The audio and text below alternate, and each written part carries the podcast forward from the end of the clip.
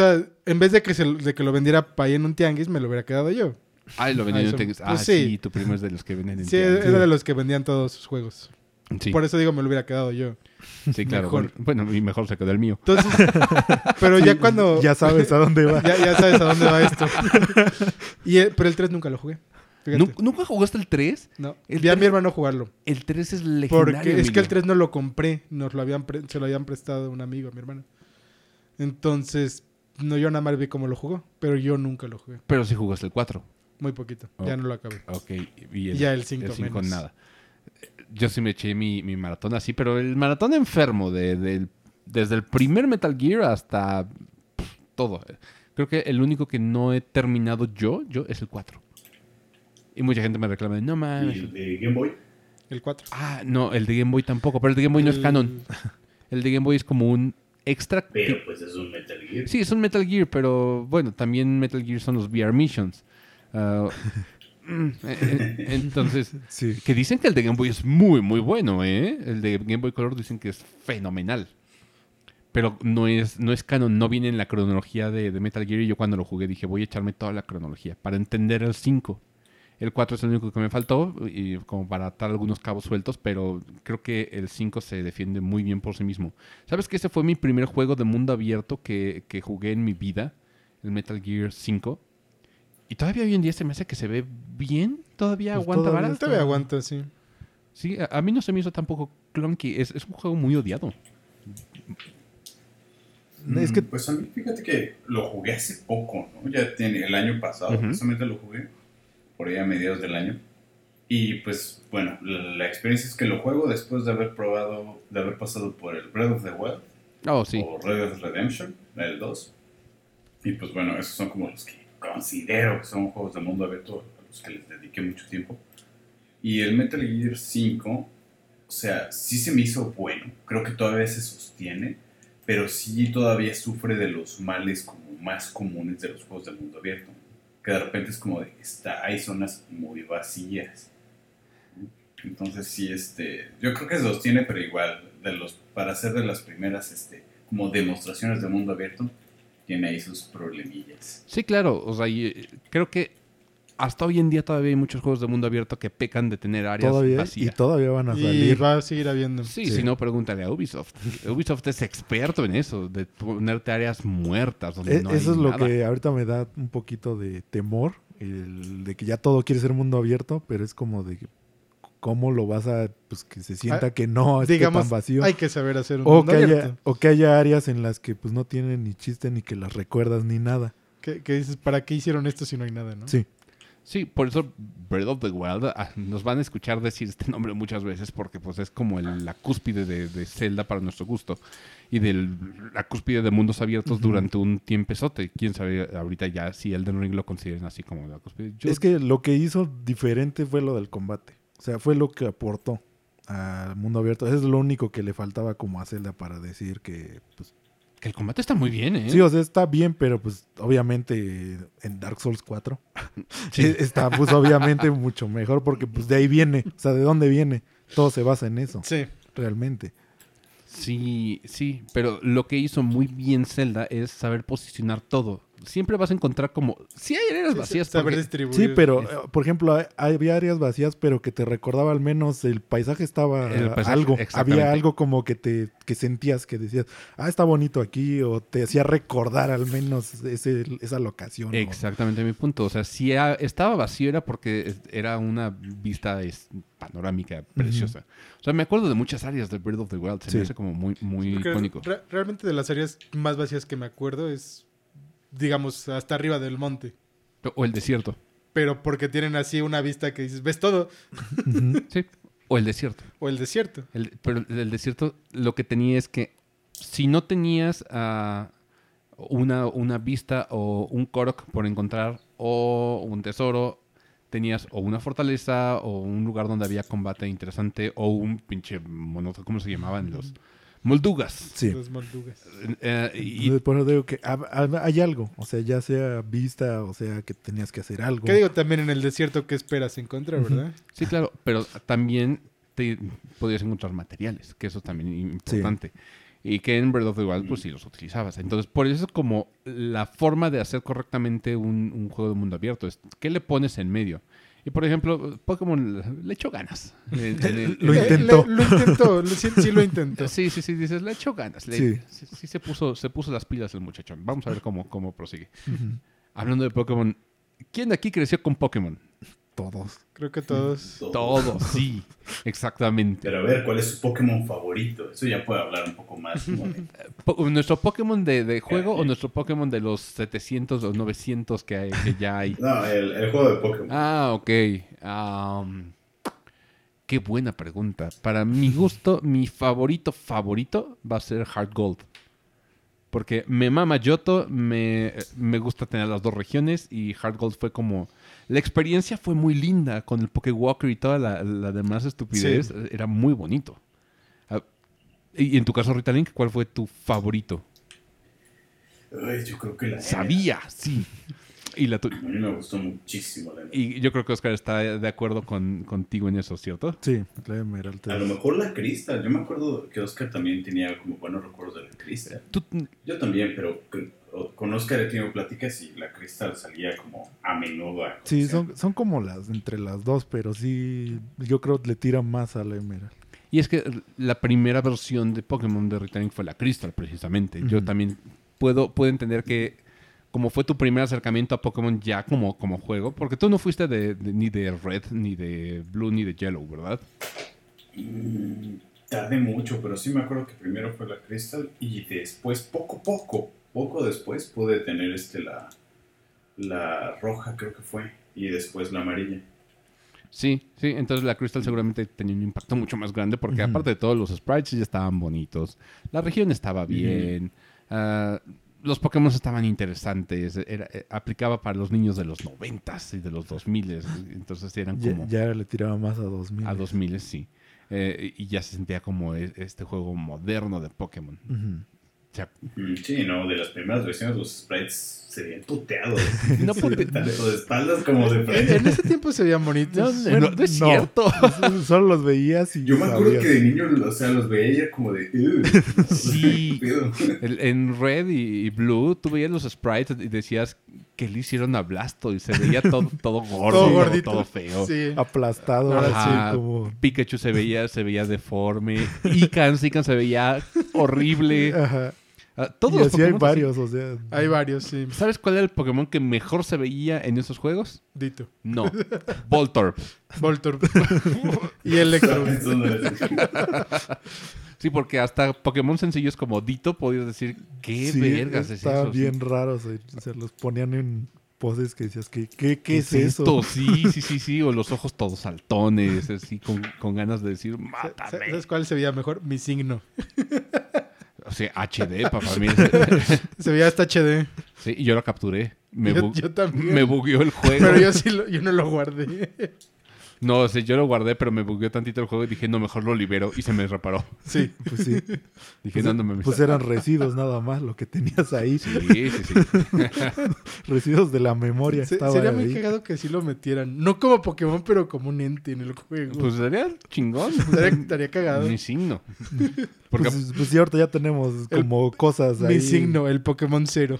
sí, pues es que aparte de todo, para- nosotros le llamamos mi signo, pero en realidad es missing Number. number. Sí, es Missing Sí. Number. En- entonces nosotros ya es como... eh, Por eso te digo que ya más, este, pues realmente técnicos es eso. La que tienes es residuos de la memoria del cartucho. Que lo usaban ahí en ese espacio. Sí, pero ¿en qué, qué otro juego te permite tener Era eso? como la basura del juego. Sí, y aparte de todo, el proceso para sacarlo eh, estaba bien Está raro. bien raro. ¿Quién sabe cómo... El no- güey que lo sacó, quién sabe cómo le hizo. no, ¿cómo nos enteramos nosotros? Internet ni siquiera estaba tan eh, chido. ¿Cómo nos enteramos? pues Ah, nomás yo sé que alguien me pasándose. contó. Yo Sí, sé que sea, mi hermano me dijo, porque alguien le dijo. Y así se pasaba. Y así se pasaba. Ah, ah, pero es que estaba pensando, Sí, es que me estaba voz. queriendo recordar si venía en alguna revista. Pero Creo ya fue como sí. después. O Sí, sea, sí, ya fue después. ajá. O sea, yo me acuerdo que Club Nintendo sí sacó lo de mi signo. Y sobre todo Es por que- el... Lo, lo que era útil de mi signo es que te duplicaba el quinto Es ítem que de la bolsa. realmente por eso, por eso fue lo de mi signo. Porque era como de, ah, sí duplicas este ítems. Es lo único que te decían. Y tú dices, ah, pues lo voy a hacer. Y, y de repente te salía mi signo. y, era como de, ¿y esto qué chingados es? Pero el proceso estaba bien, bien largo. O sea, Sí. Eh, muy largo. tenías que ir a hablar con el viejito, luego El volar que a, te enseñaba a capturar. ajá, a capturar. tenías que, que llegar a Cinnabar Island. Tenías que hacer como un par de cosillas. Y ya nada más estar ahí en el Surfeando, exactamente en una línea. Y ahí es donde como Ajá. yo creo que el, el- el juego cuando... Es que realmente lo que estabas haciendo es como un tipo de programación dentro de con el Sí. cartucho. O sea, es lo que haces. O sea, Sí. realmente lo que Sí. al como lo hacían, estabas programando para que hacer tal cosa, pues Para que duplicara los ítems. Sí, o sea, pasar a eso. O sea, e- eso por eso lo han hecho muchos en muchos juegos, que puedes hacer este tipo como de simular programación Mm. en, dentro No lo de había juegos. pensado así. Y eso, o sea, eso es ya cuando te metes como a más o ya que sabes más. Entonces, este, sabes por qué era así, pero eso es como un poquito más de la razón de por qué pasaba eso.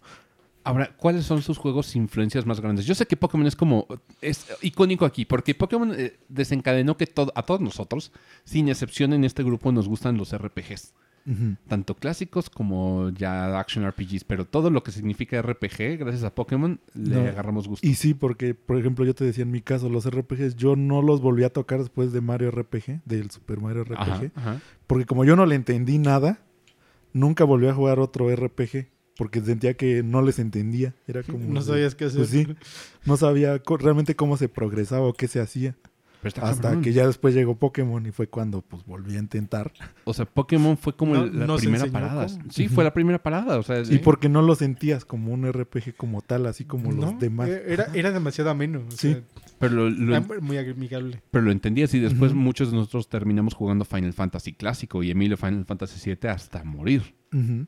Y si no hubiera sido por Pokémon, creo que todos los que jugamos Pokémon así fuertemente sabemos jugar RPGs. En buena medida. Ah, el otro juego que, que aquí en esta mesa tenemos que estar de acuerdo que nos formó fue Zelda. En algún Punto. eh, en algún punto o no, o, o, eh, en alguna encarnación ya sea para 2D o aclararlo, 3D. el Ocarina of Time. No necesariamente, Es que no. n- No. Bueno, yo en mi caso. Porque los que tenían portátil, por ejemplo. O sea, fue- Ri- Rita Link, su primer Zelda, que también define mucho sus, sus gustos de, de videojuegos. Voy a hablar por Rita Link. Rita Sí, Link, sí. para ver qué Ajá, te dice. A ver qué me dice, sí. A, a ver si es cierto. A ver si lo triggereo. A Le voy a decir Skyward Sword. Otra, sí, le mama Skyward Sword. favorito. No, pero Rita Link creo que es su, su primer Zelda. El, el Link's Awakening casi no lo tragó. El que le gustó así machín fue, fue los Oracles Ujú. of Ages and Sí, Seasons. ya empecé con los horarios, tal cual. Pero- Me los vendiste. Sí, yo también vendí, exactamente. Yo me acuerdo de todo lo que le vendí. Le, le vendí Wario Land 3, le vendí los Zeldas y le vendí Uy, sí. mm, a Crystal. y eh, yo ten- tengo que estar muy, muy también de- del lado de Retalink. Yo no tuve Zelda en 3D. O sea, yo te veía jugar a ti y a, a tu hermano. Sí. Y, y por eso dije, no mames, yo quiero jugar esto. Y en alguna forma. Y la única forma que se me ocurrió era eh, en Game Boy. Digo, más bien mi mamá me compró un Game Boy con este juego. Ah, pero yo en ese entonces, y yo lo he, lo he dicho en, en este podcast, yo creí que el Link's Awakening era una versión portátil del Ocarina of Time. Y no, pues sí, o sea. Sí, o sea, porque eh, es lo que tenía en referencia. eh, no sabes. Sí, claro, pero lo disfruté tanto y nunca lo terminé. Bueno, lo terminé ya años después. Era, era, era difícil el juego. No era difícil, era... mm, Era tricky. Es que sí, sí de repente te mandaban a hacer unas cosas ahí medio raritas. ¿Sabes hasta cuándo completé ese juego? Hasta que leí una especie de mini guía que, que vino en una revista Club Nintendo. ¿Se acuerdan de la edición especial de Zelda? Ryan me la, me la regaló hace poco, esa edición especial. La debo de tener por ahí. De, de hecho, si, si checas el cajón de ahí eh, a, a tu lado, Oscar, ahí debe de, de haber una laptop y por ahí debe de haber una revista. Ah, acá. Donde sale el link. no lo Exactamente, ahí está esa Ah, revista. claro que te, esa te la, te lo regalé porque te destrocé la primera. Sí, Rita Link eh, le dio mi revista a su hermana y su hermana la utilizó para collage. Sí, entonces... qué, qué gran historia. Sí, gran historia. Sí. Bueno, pero el karma es muy, muy rudo. Ah, como compensación a eso, pues su perro se comió su Emerald. a mí se me hizo karmático, pero literalmente aquí la tengo todavía porque esta, esta revista para mí es muy significativa. O sea, literal, leí esta revista una y otra y otra vez y varios de los juegos que, que pasé de Zelda me los chuté con esta mini guía porque te, te venían así pues, cosas Sí, muy, algún- muy- Alguna sección. Sí, o sea, y, y ni siquiera te daba como la guía como tal, porque en No. aqu- aquel entonces la única forma de, de encontrar guías era o comprabas la oficial, como Emilio lo hacía, pero Emilio era, era un niño rico. Bueno, Emilio Mm, es el niño rico. Solo tuve una oficial, Tuviste la de Pokémon. nada más. Sí, pero bueno, tenías guías oficiales. Yo, yo no tenía guías solo oficiales. era una. O sea, pero aquí no se podían conseguir, Emilio. Estamos, estamos hablando de que solamente estaban y, en... y está muy madreada esa revista. Sí, seguramente Sí. la utilizaron bien, cabrón. Sí, le, le- le dimos duro a esa revista. Sí, sí, sí. Sí, pero aquí la otra forma era con las Club, Con las Club Nintendo, Nintendo. y por partes. Porque Sí. no venía completo, No venía completo, la sí. guía así en una revista. Prácticamente, velo en la siguiente revista. Y entonces, ching. Sí, teníamos que estar cazándolo en nuestro voceador.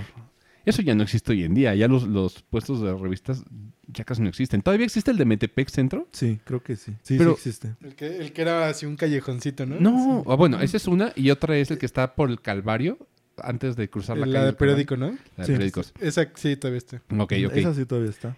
Solamente en Metepec conozco esa y una que está en Pilares. Y hay una en el mero, mero centro. Sí, Sí. o sea, es una tiendita que es el callejoncito que Sí. hablamos. Sí, pero así, puestitos Pero de revistas puestito. así, ya no. En Metepec solamente te- nos quedan esas dos. Creo que sí, ¿eh? Sí. Digo, son las únicas que he conocido toda la Yo vida, también, pero... Pero sí, son las únicas que hay. Entonces teníamos que esperar ahí porque en Summers no llegaban casi los Club Nintendo o, o llegaban Mm. salteados. Sí, llegaba así como. Llegaban que salteados o les llegaban dos y pues, se acababan y ya También no había. era eso. Que y era como más dos, eso. tres. Y ya. Entonces Bueno, tú cuando llegabas ya llegó la siguiente. Entonces, chinga. bu- bueno, en esta Club Nintendo tenemos desde el primer Zelda, el de NES, hasta Majora's Mask. Y había un, un- Sí, imagínate. Estamos hablando de que esta revista, déjame ver si encuentro los datos de- editoriales.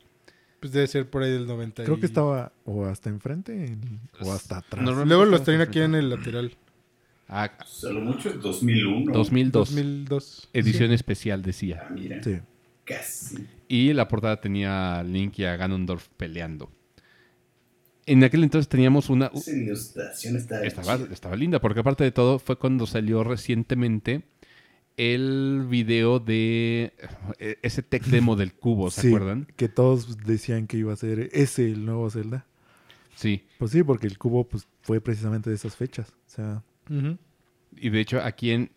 eh, eh, dice que dentro de The Legend of Zelda para el Nintendo GameCube. Y hablan de... De que hablaron sobre la imagen de, de, de esa secuencia de Link contra Ganondorf peleando en, en cubo, que se veía fabuloso. Sí. Y el cambio que hubo hacia, hacia Wind Waker. que nadie lo vio venir. Nadie lo vio lo venir. veo venir, pero o sea, ya se empezaba como a, a, a predecir el, el, el Wind Waker. Bueno, se empezaba a anunciar el Wind Waker. Sí. Eh, 2002, o sea, imagínate, esto fue hace 20 años. Esta revista tiene 20 años con, con bueno, no 20 años conmigo, pero 20 años. De La- salió. yo, yo sí tengo 20 años con ella. Sí, sí. Sí, o sea, sí. pues, Es como yo también. pues, toda la colección que yo tengo. O sea, mi colección es gigante de Club Nintendo. Y Sí. por eso cada vez que las veo, luego mi papá las saca para ver. Te pones a ver los artículos, las cosas que había, lo que decían. Y pues era. Te recuerda como a esa época, cuando lo, lo veías, lo leías. Estas eran nuestras formas de, de enterarnos de Me- las noticias de Me, me videojuegos. gustaban las revistas que al final traían como sección de gadgets. Que, como que... O sea, así como cosas así raras. O sea, cosas de colección que tenía, que vendían de repente. Sí, los, los accesorios eran una cosa divina. Ajá. No sé si han visto en TikTok que un güey que pone todos los accesorios del Game Boy Color. Sí, Sí, que se los sí, puso. sí. Sí, sí. que un Yo, tenía eso. Tenías parte de eso, Emilio. por- bueno, sí. aparte, no, no, nunca compré todo. sí, porque todo tenías prácticamente un Transformer. Era, ahí te va. El grip para que lo, lo sostuvieras mejor. La, el- La lupa. la lupa, la luz, La la, luz, sí. pila que tenía adaptador de, de- de cuadrito para la, la- la luz. Ajá. Ah, había como una carátula que esa sí la tuviste que volvía el D-pad un joystick. Ah, sí. Y sí, sí, sí. ¿Qué más? ¿Qué más? Las bocinas. Las bocinas, Las las bocinas. bocinas, es cierto. Entonces todo eso hace que tu Game Boy Color de- de- que te cabía en el bolsillo pues un monstruo. Lo, lo bueno es que después sacaron una lupa con luz. Sí, claro. Ya, claro. ya te ahorraba un poquito. Sí, Pero, pero la lupa con luz traía una madre atrás que era, que era para poner las pilas. sí, entonces gastabas horrores en era pilas. así una, una madresota. O sea, ¿te acuerdas cuando teníamos que robar pilas? Bueno, Emilio no, porque Emilio tenía varo. Eh, Pero Ritalink y yo teníamos que robarle las pilas al control remoto de la sala para seguir jugando nuestro Game Boy. El Game Boy también que utilizaba creo que Cuatro. cuatro. Sí, una- utilizaba cuatro. Sí, qué bestia. O seis. No, eran Cuatro, cuatro. no, eh. sí. Cuatro, cuatro. sí. Y el, el Game Boy Color ya utilizó nomás dos. Sí, Que se le iban así en chinga, ¿eh? sí. Esas cosas duraban nada. O sea, en- apenas las Y eso que no tenían luz. ni nada. No, no tenían Sí. luz. Y el Advance volvió a utilizar cuatro. No, El Advance solamente dos. usa ¿Igual dos. dos? Sí. Sí, sí, sí. No me acuerdo. El Game Boy Advance es Sí. de, de- de las consolas portátiles que se me hacen más ergonómicas, pero no tenía luz. Pero no tenía luz. O sea, Sí. Sí. Una de las cosas que quiero conseguir y hacer como, como gamer es conseguir un Game Boy Advance y hacerle la modificación para que tenga pantalla retroiluminada y eh, pila recargable. Eso es como mi sueño, o sea, modificar un Game Boy Advance. ¿Sabes qué? ¿Qué? que también le modificaría, porque yo me acuerdo mucho de Game Boy Advance, yo antes de tener un SP Pass, o sea, yo creo que nunca pasé por un SP, más bien del Game Boy Advance normal me pasé al 10, Ujú. y me acuerdo mucho que el Advance, o sea, a mí me mamaba, ¿no? El morado que tenía, Sí, todo el lo sabemos, tenía, Era, una, era un objeto hermosísimo, pero el D-pad, la cruceta, por ejemplo, estaba muy rígida, yo me acuerdo que tenía como, me lastimaba el dedo, ¿no? Igual era un niño como, o sea, le dábamos con ganas. Durísimo. Pero sí me acuerdo que eso, eso sería como otro aspecto que también le modificaría. Porque el D-pad, por ejemplo, del, del Advance Speed es suave, ¿no? Sí. Está tan lisito y muy responsivo, no tienes que presionar mucho. Pero el del Advance sí tienes que estar haciendo un montón de fuerza y te lastima a la larga. Sí. Entonces, a lo mejor y esa sería otra modificación que, que le desearía. También éramos niños un poquito intensos, ¿eh? Porque también la agarrábamos bien raro. Por ejemplo, A, lo mejor era el tuyo y que ya no servía bien, ¿verdad? sí, No, o sea, pero siempre ha sido así. Sí, la- la- la- el D-pad es- está duro. Y creo que sí hay modificación al respecto sobre, sobre Mm. eso. O sea, todo se puede modificar en el, en Sí. el Mira, Game Boy Advance. es que sabes por qué, porque en ese tiempo el D-pad también del GameCube también es así. O sea, Ujú. si te Sí, fijas, es era así. durísimo, Ajá. De hecho, nadie lo usaba. No, porque Realmente no tenía la necesidad. Lo, lo no. usabas y era como, esta madre está bien dura. sí, ¿Saben qué otra cosa lastimaba? La palanca del 64. eso mandó hospitales a la Man- Mandó gente. hospitales a muchos niños. Sí, sí, porque aparte de todavía un juego llamado Mario Party. Mi hermano fue uno de Sí, me acuerdo perfectamente. Había un minijuego que tenías que darle vueltas a la palanca. Entonces, en lugar de hacerlo con el pulgar como cualquier persona normal, nosotros como niños No neandertales... nos daba la mano. No, sí nos querías daba la hacerlo mano. más Lo rápido. querías Era hacer más para hacerlo rápido. más rápido, Entonces sí. agarrabas, ponías la palma de la mano contra esa palanca de plástico duro y empezabas a darle vueltas, lo cual generaba fricción y te causaba ampollas. A, a mí me pasó, pero muy poquito. Sí, sí, sí. Entonces, por ejemplo, eh, Miguel, el hermano de Emilio, lo que tiene también es... Digo, no lo mandó al hospital, pero, lo mandó al hospital, pero, pero sí, sí. se le hizo así toda la ampollota. Sí, en coma, que hay un muerto. Miguel era intenso, o sea, porque Miguel, Sí. aparte de todo, tenía el pulgar más rápido para hacer Para un tap rápido, sí. Sí, o sea, el- el- el- En- En eso sí nos ganaba. Sí, estaba cabrón. O sea, el- por, por puro Mario Party, ¿eh? Por eso fue Ajá. lo que lo, lo entrenó. O sea, el güey te- tenía como un pulgar que podía hacer que vibrara de tal forma que, que eh, presionara como a que te gusta. Muy rápido. Muy, muy, muy rápido. o sea, No, no sabría darte de números. sí, por lo menos a 100 pulsaciones por minuto. Un- una, una madre así. Era, era muy rápido. Ah, yo creo que su novia sería feliz con su pulgar. Y él no lo sabe. No, no lo saben. No lo sabe. Y creo que no quiero saberlo. Está bien. Pero eh, los juegos te, te, te curtían. Eso, es- Ese Mario Party curtió a muchos, muchas Y personas. aparte, pues ves la cuánto duraba también la palanca de eso. O sea, Sí. ahorita imagínate hacer eso con un- cualquier palanca de No, los no controles mames, de ahorita. ya- No, te lo sacabas en un juego. te lo sacabas al control le da ansiedad. Les da de todo al Les da De todo el control. si deshaces la pieza, la de soldas. O sea, estaban hechos como juguetes para durar esos, esos pinches Sí. juguetes. Sí. Sí. Sabían que los niños de los noventas eran pequeños neandertales. Sabían que salían al, al patio no, a jugar. no cuidaban las cosas. No, salíamos al patio a jugar, teníamos Sí. mucha fuerza y energía. Yo Sí. creo que también dicen, ah, los niños de hoy en día ya ni salen, ya, ya los, los- Ya, ya, no, ya no tienen fuerza en ya los pulgares están todos guangos de tanto celular, entonces ya no tenemos que hacer joy- joysticks tan, tan pesados. Sí, porque yo ahorita veo los controles todos y como que ya hasta me da cosa usarlos. igual, igual los juegos ya no requieren tanto... Digo, ta- ta- que les des tan duro, ¿verdad?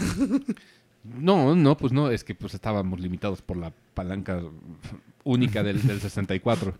Mario Party fue un, un- un juego que to- a todos los de, de mi generación eh, se les queda muy grabado. Se les Sí. queda como... Es muy querido ah, también, porque muchos que tienen Switch dijeron, no mames, quiero Mario Party porque me recuerda al 3. Siempre es el 3. O sea, el 1 fue el experimento, el 2 fue como El un dos fue limbo, bueno, pero el tres el era- 3 fue la cúspide. de Mar- sí, Y, y nunca se recuperó. No, ya de, de ahí fue para abajo. De ahí fue para abajo. Sí, nunca tuvimos otro Mario Party que dijera, no mames, está poca madre, no importa la consola. Y de hecho en 64 salieron 3. Sí. Sí. Ya después era como uno por, por consola, ¿no?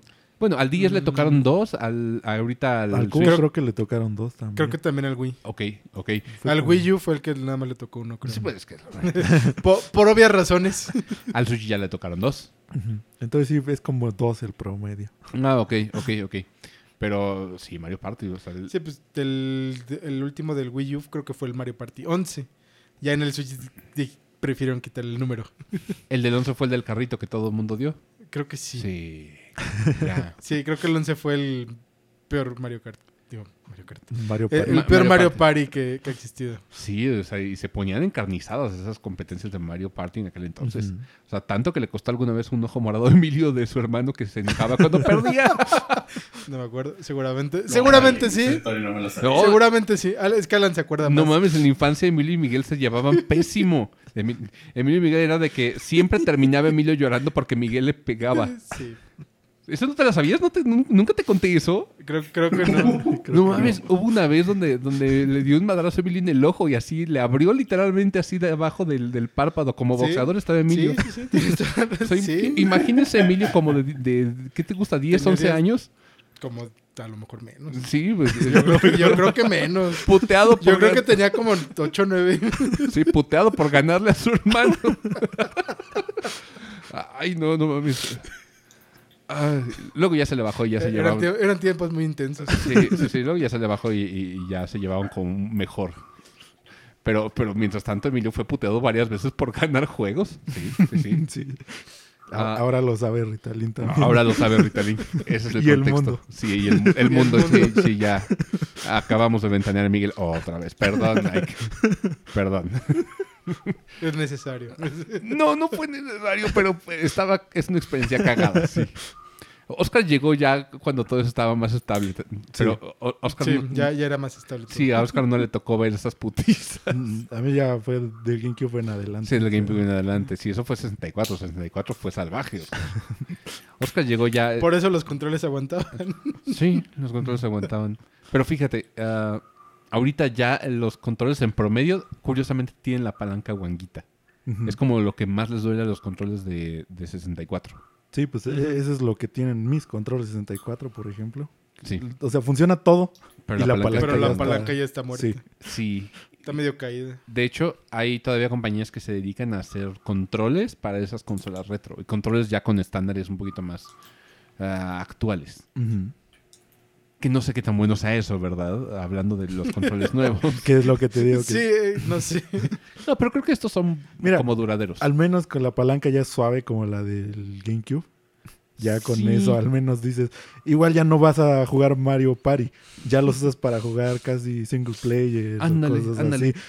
O No. juegos de estrategia. Bueno, Algo que requiera menos uso. Sí, o sea, ya pues, yo siento que casi si quieres jugar algo de retro del 64, ya es más como para, no sé, jugar una ocarina, jugar eh, juegos de single player. eso. Glover, por favor. Pero la, la marca que les digo es- Hyperkin. ¿La han visto? Bueno, sacaron apenas un control de 64, pero se ve como un control eh, nuevo. O sea, imagínate el control nuevo. Sí, creo, creo que sí lo llegué a ver. Sí, ya no es el, el, el boomerang extraño Sí, sí, de, de 64, porque esa cosa estaba bien rara.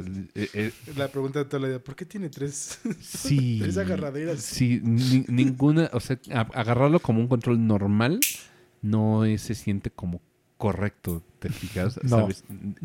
No importa el juego. Y agarra, siempre lo agarrabas como de en medio. En medio y de aquel lado.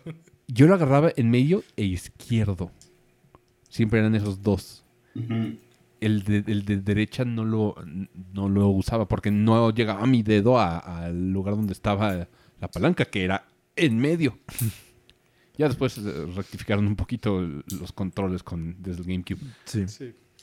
Ah, la generación fuerte que nos tocó, así como el, nuestro boom de videojuegos, yo creo que habrá sido entre Cubo y Wii. Sí, O sea, ya fue el cubo realmente. o sea, El, el Cubo fue como nuestra iniciación, o sea, donde ya dijimos, ok, ya empezamos a hacer... ya es como, bueno, yo en, en mi caso fue como un, esto es lo que sí me gusta y esto es a lo que sí le voy a seguir dedicando Sí. tiempo. O sea, ya es como de que ya empiezas a realizar realmente qué te gusta y qué no. realizar, eh, eh, empiezas a entender más. Sí, más bien empiezas a entender. Es que realize. Sí, Entonces, por eso por la, la, la traducción. Empiezas a darte cuenta. Sí, sí, pero pues es que ya estás en secundaria, ya tienes pelos y dices, bueno, me sigue gustando esto a pesar de que ya descubrí a las niñas. Ah, y entonces ahí es cuando dices, pues sí, o sea, tienes, tienes dos, dos ocios, eh, bueno, dos vicios grandes en, en la secundaria, que es eh, jalártela y otra cosa. sí. Entonces, pero jalártela es obligatorio. Sí. Y, y si eres hombre y, y te la jalas y juegas videojuegos, ya te quedaste ahí un ratillo. A O menos... para, o para siempre. No, no, no. No, no, no, no, no.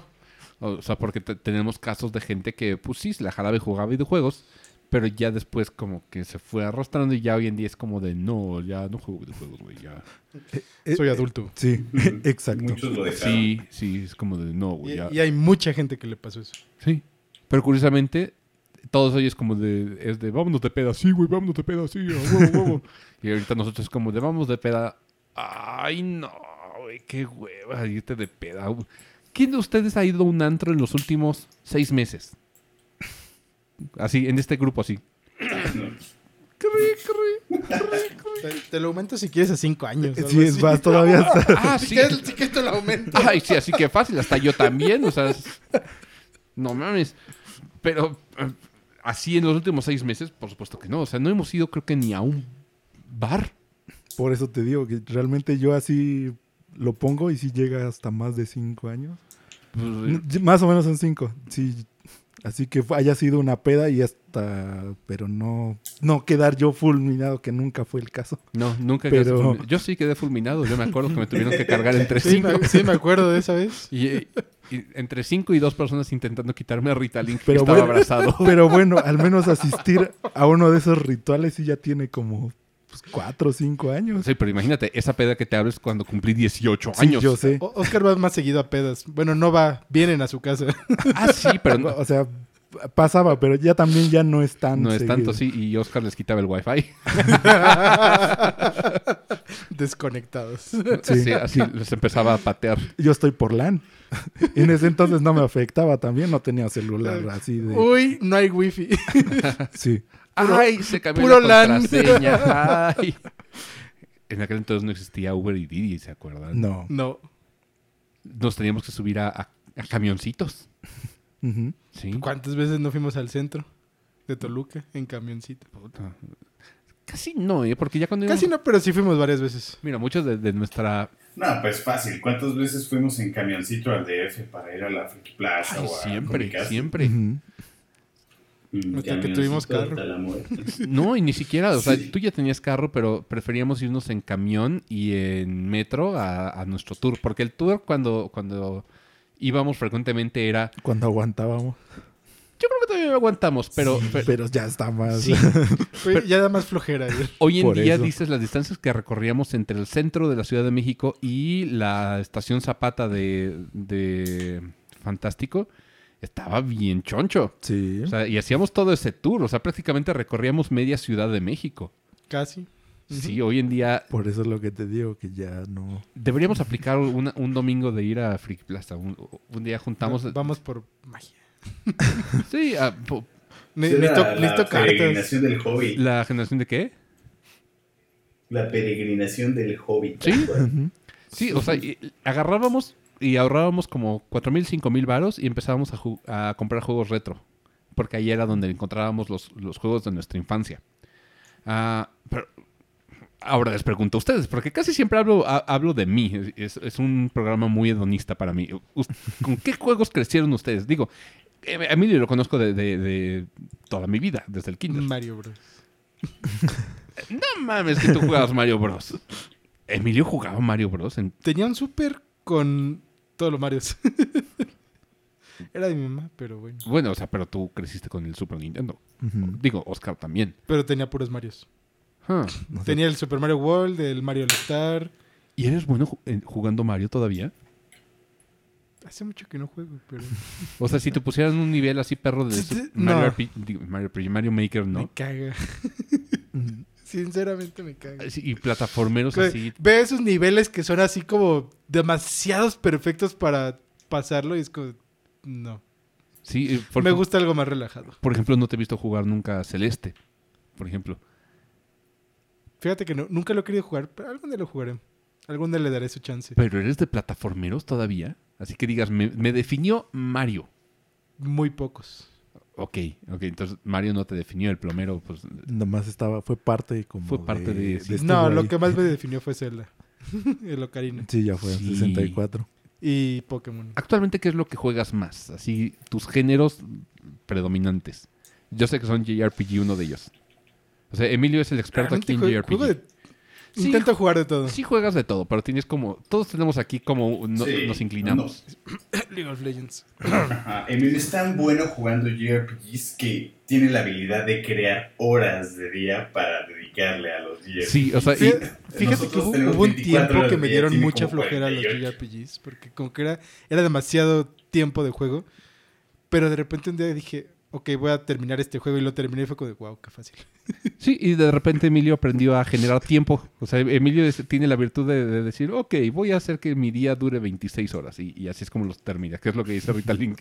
Genera horas espontáneas en juegos que necesitan de 60 en adelante horas. Sí, Ah, no. sí, nosotros como de cuatro. No sé cómo acabé el Persona 5 tan rápido. Y el Co- rollo y también. con y- ciento y cacho horas de juego. Sí, o sea, de, de- de pensar yo nada más que Dragon Quest 11 me tomó 120 horas de juego. También. Digo, verga, güey, ¿de dónde saqué el tiempo para chutarme eso? Y me metí, cabrón, o sea, y babeo por ese juego todavía. Yo igual el- con el Dragon Quest 11 me metí... ¿Sabes? Lo único que me falta de ese juego para decir, le saqué provecho, echármelo en 2D. Sí. ¿En 2D? Yo también lo he pensado jugar. Todo, en 2D. casi todo el mundo. Y, y tengo muchas ganas de hacerlo, fíjate. O sea, siendo sinceros, digo, eventualmente voy a regresar a jugarlo en 2D. Y sí, está bien. No, o sea, no lo he hecho porque digo, ok, primero voy a cobrar otros juegos. Antes de regresar a ese. Lo, uni- lo único que digo, casi no hacemos los- lo que jugamos eh, JRPGs aquí, es jugar New Game Plus. ¿Se dan cuenta? El, el único yo, por ejemplo, que lo hice fue en el Tales of Symphonia. Sí. Así que me acuerdo. New New Game Plus casi no le, casi no lo juego. Yo New Game Plus, eh, creo que uy, yo con JRPGs le saco el... todo el mundo de aquí le saca New Game Plus. Creo que ah, Sí. no, no me llega a la mente Por uno eso, solo. Yo te digo, el, el único así que me acuerdo que sí, sí, sí, fue Tales of Symphonia, porque sí le invertí no sé cuántas horas. Es que la realidad es que en aquel entonces no salían tantos juegos a, la, a la venta y no llegaban a nosotros. no, que era lo que te decía, ¿cuántos juegos? Y tampoco teníamos acceso No. a todos, ¿no? O sea, salían y salían y nosotros como, pues sí, pero... ¿Dónde? ¿Cuál me puedo Por eso, a lo mucho tenías como cuatro al año, así cinco. Y le exprimíamos y los rejugábamos. No saben cuántas veces no jugamos. Eh, Y ya eran muchos, o sea, ya cuatro o cinco. Así. Sí, claro. O sea, por lo mismo, la, de las imágenes más antiguas de mi vida gamer es Emilio eh, y- Jugando Karine. Emilio jugando Karina y Miguel pasándolo. O sea, cada vez que iba, Miguel lo pasaba, el, el final. El final.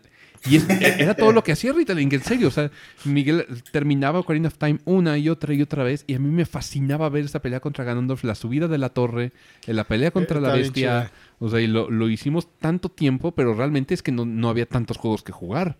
Ya cuando empezaron a proliferar fue cuando llegó el, el cubo. Y digo proliferar entre comillas, porque también el Sí. cubo no es que hubiese tantos.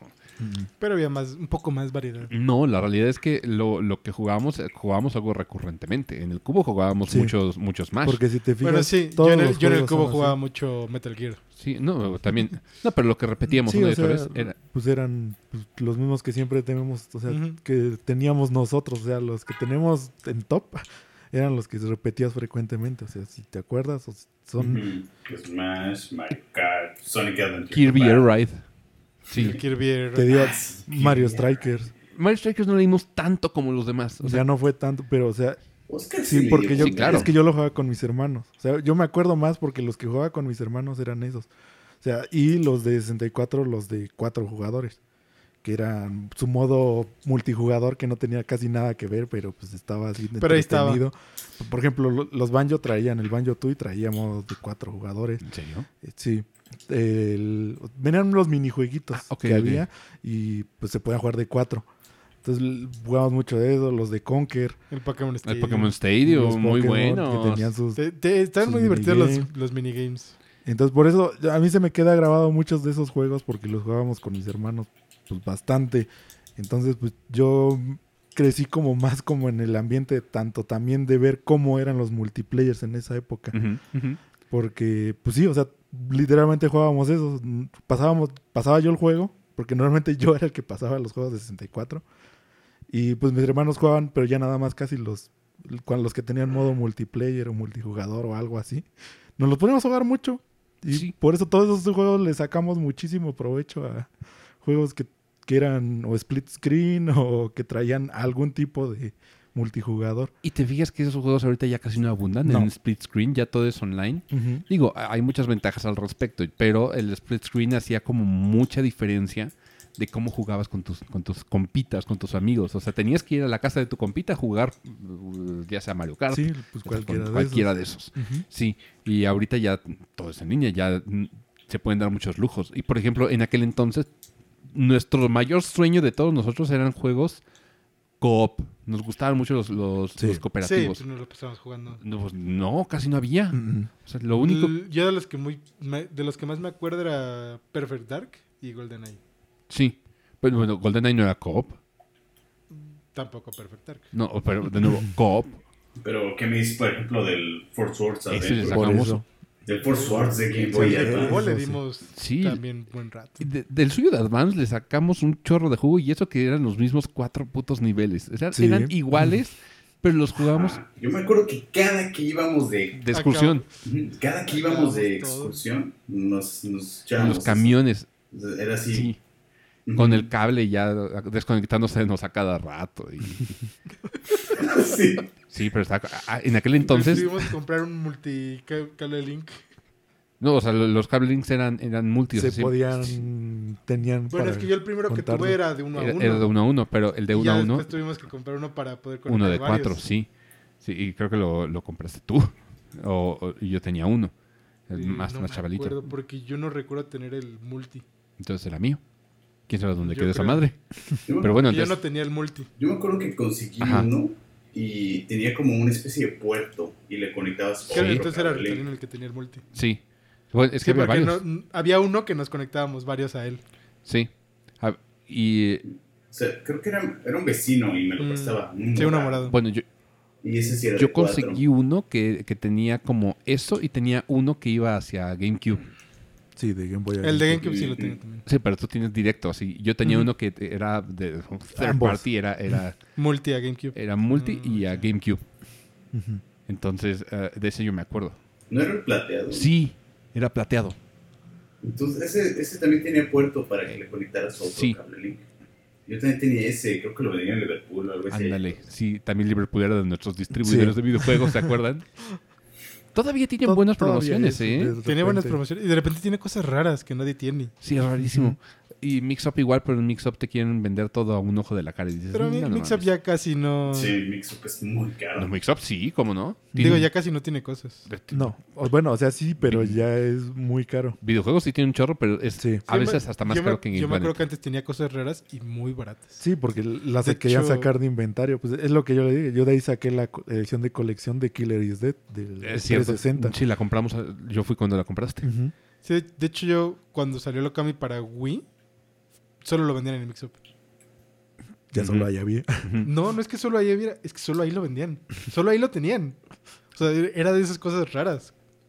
Ahora, ¿se acuerdan de los juegos que encontrábamos en, en Game Rush, en Blockbuster? En Blockbuster. Sí. Ritalin sacó También mucho jugo. unas- joyas. cosa. Sí, Ritalin le sacó jugo a esas cosas, encontró cosas eh, bien descabelladas. ¿Qué encontraste así, choncho, en, en Game Rush? Uy, pues bueno, creo que de lo más raro que me encontré, por ejemplo, fue el No More Heroes 2. Encontré el Metroid Prime Hunters de 10. Eh, ahí conocí, por ejemplo, el Gunstar Super Hero Es de. Game Boy Advance. El Chain of Memories con caja y, y manuales de Game Boy Advance también. No, pues es que yo me acuerdo que sí me daba mis vueltas y probaba. Mira, ese juego se veía interesante y pues también como eran usados, pues no era tan Sí, descabellado. el precio. Y, y es que aquí Sí. vendían cada juego que decías, ¿qué haces tú aquí?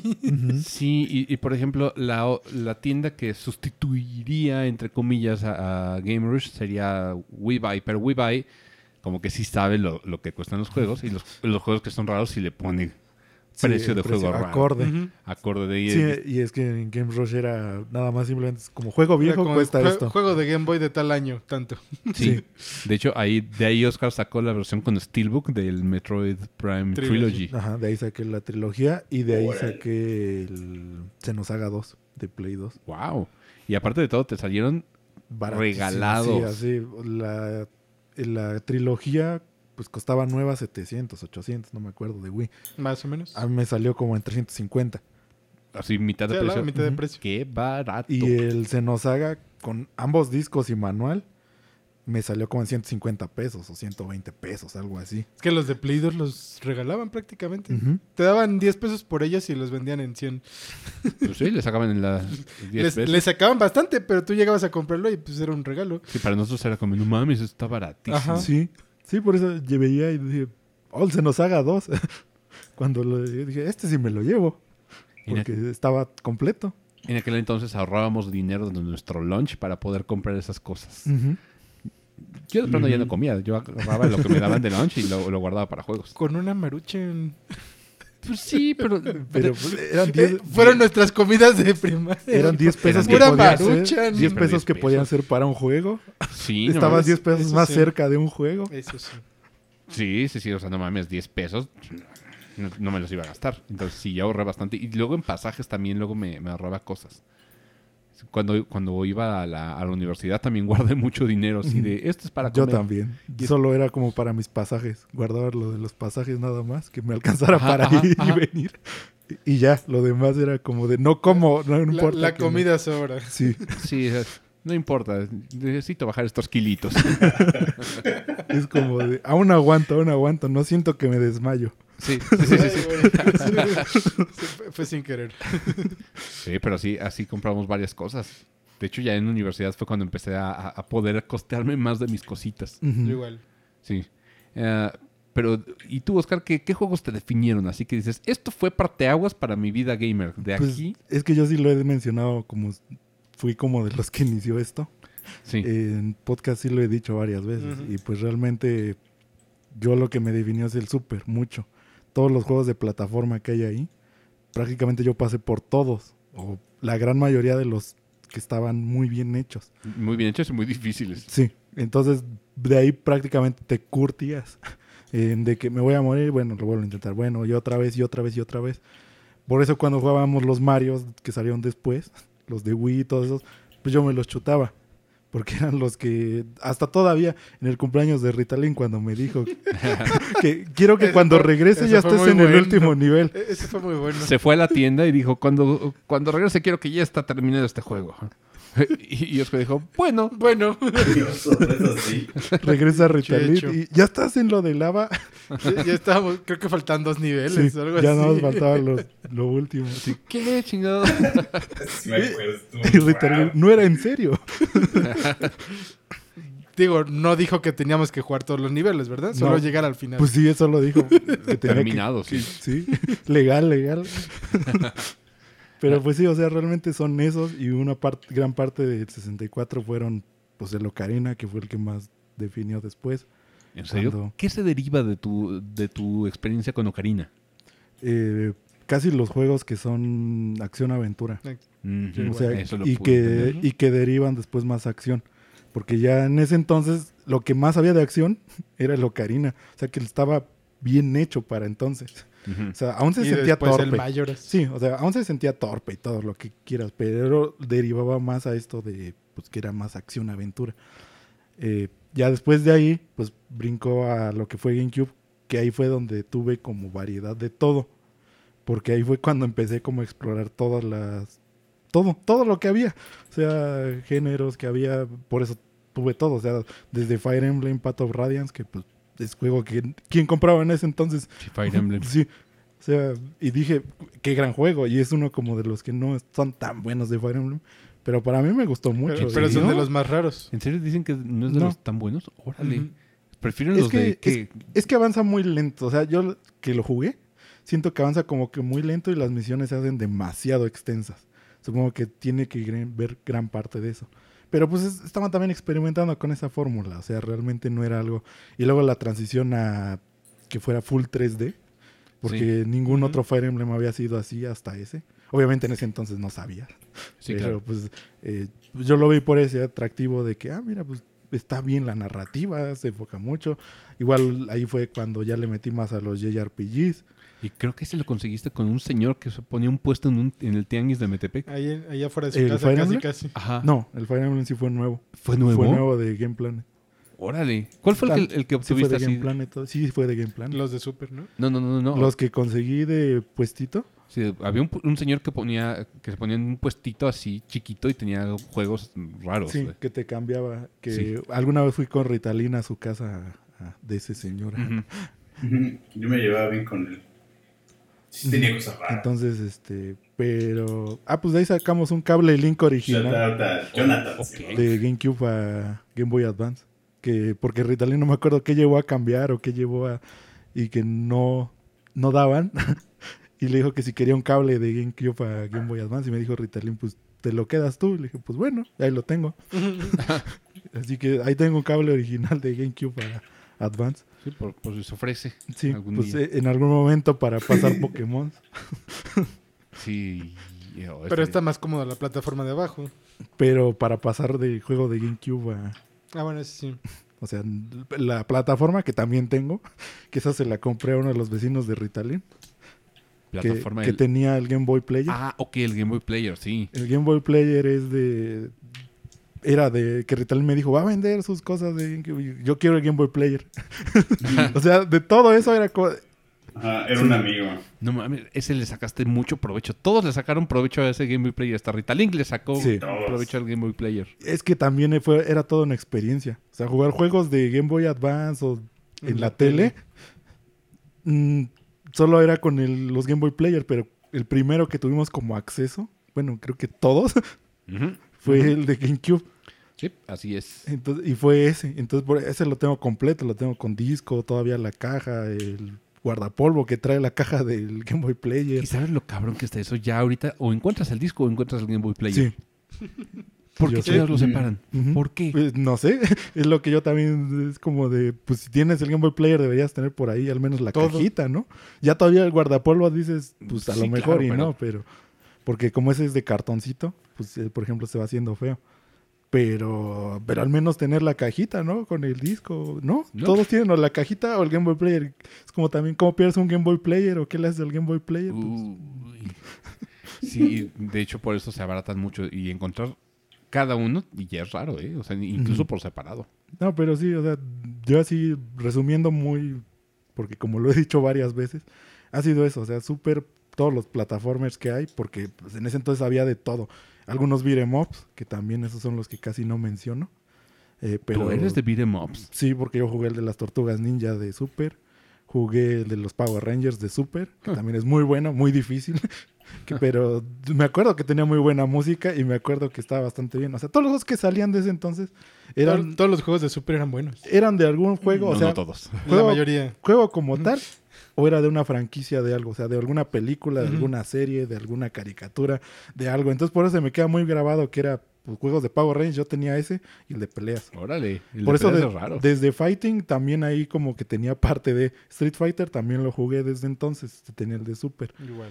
Entonces después tenía, por ejemplo, plataformers, ahí salieron de los Tiny Toons, de los Animaniacs.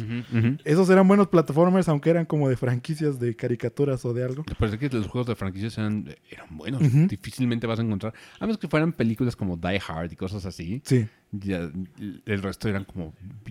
Shaq Fu. Shaq Fu. Ey, ey, ey, cuidado, cuidado. Estaba pensando, ¿podría- ¿podríamos considerar como tipo Souls-like el Time Commando? No. No. O, todavía o- no. o ¿cómo, ¿Qué lo podríamos considerar? Pues era, era muy parecido, o sea, era del Yo, estilo. lo- no, yo creo que era, era más un beat 'em up. Ay, mi revista. la pueden poner por allá. Ah, no, era como un beat 'em up en 3D eh, extraño. Sí, es que en ese entonces era más, digo, que beat 'em ups, que después Por- derivaron. porque ese fue otro de los juegos a que me slash. Pero, por ejemplo, así de beat Y 'em era up, muy difícil. de beat 'em up nunca, nunca te vi jugando Final Fight o Yo o- yo vi pues casi no. Es que, por hecho, ejemplo, Nunca. Por ejemplo, esos beat 'em ups eran como más difíciles de conseguir en ese entonces. Ajá. No era como tan común. Es que, como decíamos, antes para te tenía que como que llamar la atención la caja. Y esos juegos que eran como más de Double Dragon, de... Sí, eran como Eh, para era- los- Eran más de maquinita. Ni No. siquiera eran como para gente un poquito más grande. Nosotros Ajá. como mocosos eran Porque es que decías, colorcitos. pues son personas nomás, ¿no? Ahí golpeándose. Sí. Y ya, por eso yo los beat No que a mí me atraían eran pues, los que me acuerdo son el Power Rangers y el de las Tortugas Ninja. los eran- coloridos. Ajá, que eran como muy, muy boom en ese entonces. Ya después de eso, por eso te digo que lo tenía que tomar porque de eso se derivó a los hack and slash que juego después. Porque de ahí es la misma base. O sea, realmente solo se derivó a que se hizo 3D. Pero, por ejemplo, de Hack and Slash tú no, no eres de Devil May Cry. Lo jugué, ¿Lo jugaste? sí. Por, ah, todavía los tengo para Play 2, los tres.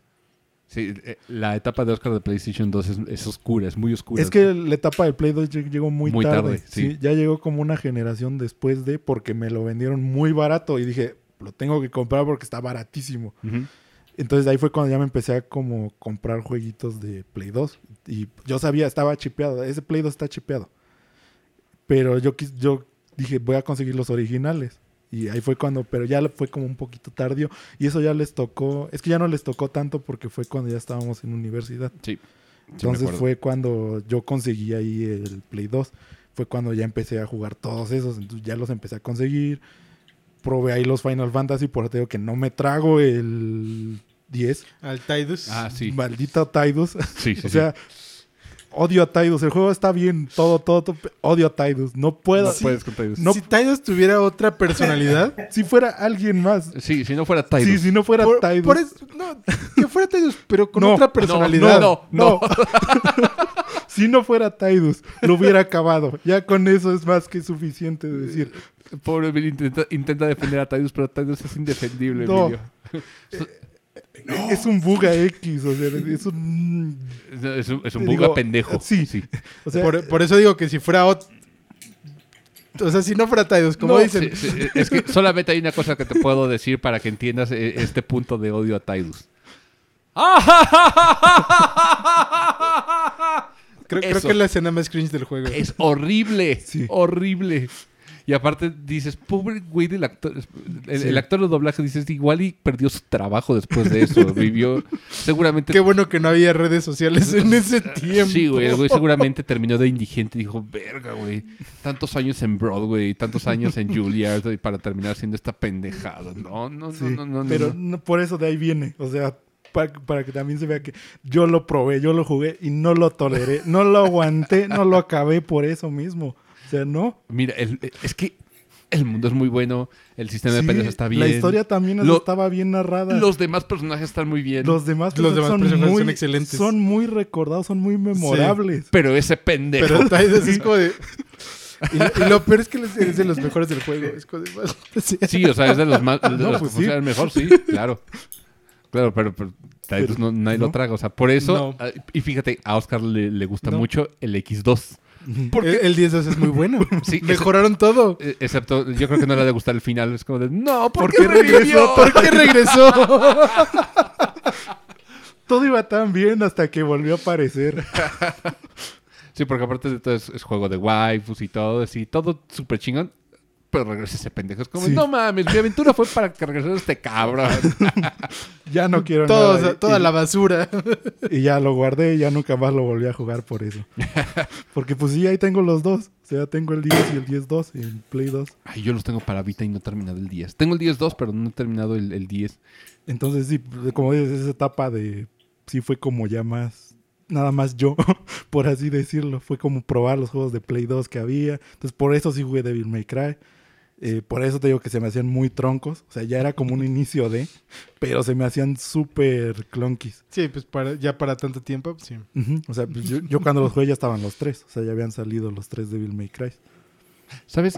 Eh, eh, ahorita pensando, ustedes dos tienen como muy bien definidas sus influencias de consola. Pero creo que Ritalink y yo nos, nos criamos un poco más tarde. Porque el, el hecho de, de empezar en. en- estoy, eh, estoy otra vez hablando en nombre de Ritalink. Sí. Pero el, Pero es, que es que tiene el mismo background. Y Ritalin, a ver qué dice ver, de mí. ¿Qué va a decir este pendejo ahora de mí? Sí, a ver. Porque, quiero porque ver ahorita qué me quiere- estaba acordando. ¿Qué quiero Otro es decir? Banjo Kazooie. Sí, claro, o sea, tú, tú eres de. Pu- Es que Digamos que de acción-aventura. Sí, pero eh, te Y iba a decir- RPGs. sí, es que tu, tu hit son RPGs. eh, y, Sí, el más grande, güey. Sí, sí, sí, porque tú jugaste un chingo, te digo, o sea, tú generaste la habilidad de crear horas extras en el día.